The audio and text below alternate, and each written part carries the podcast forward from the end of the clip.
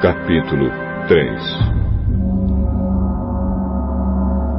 Um dia Noemi disse a Ruth: Minha filha, preciso arranjar um marido para você, a fim de que você tenha um lar.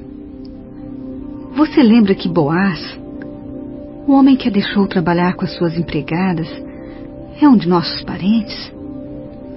Pois bem, esta noite ele vai debulhar cevada. Faça o seguinte: lave-se, põe o perfume e vista o seu melhor vestido. Depois, vá até o lugar onde Boaz está trabalhando. Mas não deixe saber que você está ali, até que ele acabe de comer e de beber. Quando Boaz for dormir, olhe bem onde ele vai se deitar. Então vá, levante a coberta dos pés dele e deite-se ali. Ele dirá o que você deve fazer. Vou fazer tudo o que a senhora disse.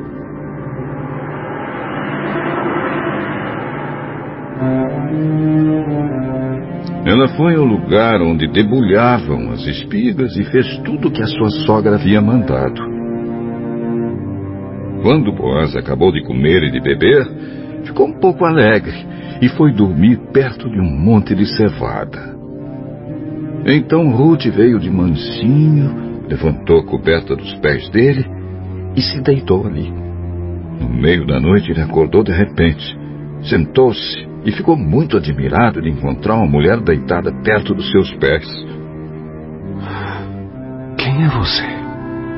Eu sou Ruth, a sua empregada. O senhor é nosso parente chegado. E por isso tem o dever de me proteger. Que o Senhor a abençoe, minha filha. Você está mostrando maior lealdade à família do seu sogro naquilo que está fazendo agora do que naquilo que fez pela sua sogra.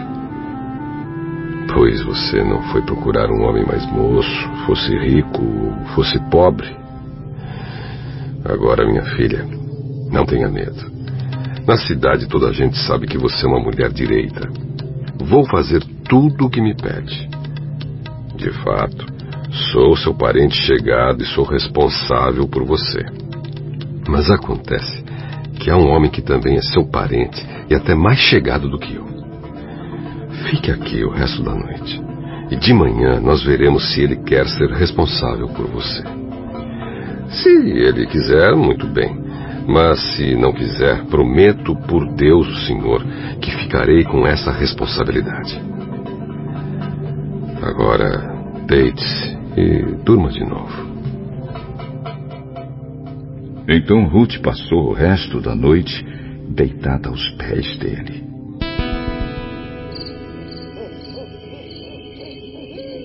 Enquanto ainda estava escuro, ela se levantou para não ser vista, pois Boaz não queria que ninguém soubesse que uma mulher havia ido lá. Então Boaz disse: Tire a sua capa e estenda no chão. Ela estendeu. E ele despejou na capa uns 20 quilos de cevada. E ajudou a pôr no ombro. Aí Ruth voltou para a cidade. Quando ela chegou à casa, a sua sogra perguntou: Como foram as coisas, minha filha? Ruth contou tudo o que Boaz tinha feito por ela e disse ainda: Ele também me deu toda esta cevada. Ah, e disse: Não volte para casa sem levar alguma coisa para sua sogra. Agora, minha filha, tenha paciência e espere para ver o que vai acontecer. Pois Boaz não vai descansar enquanto não resolver esse assunto. Ainda hoje.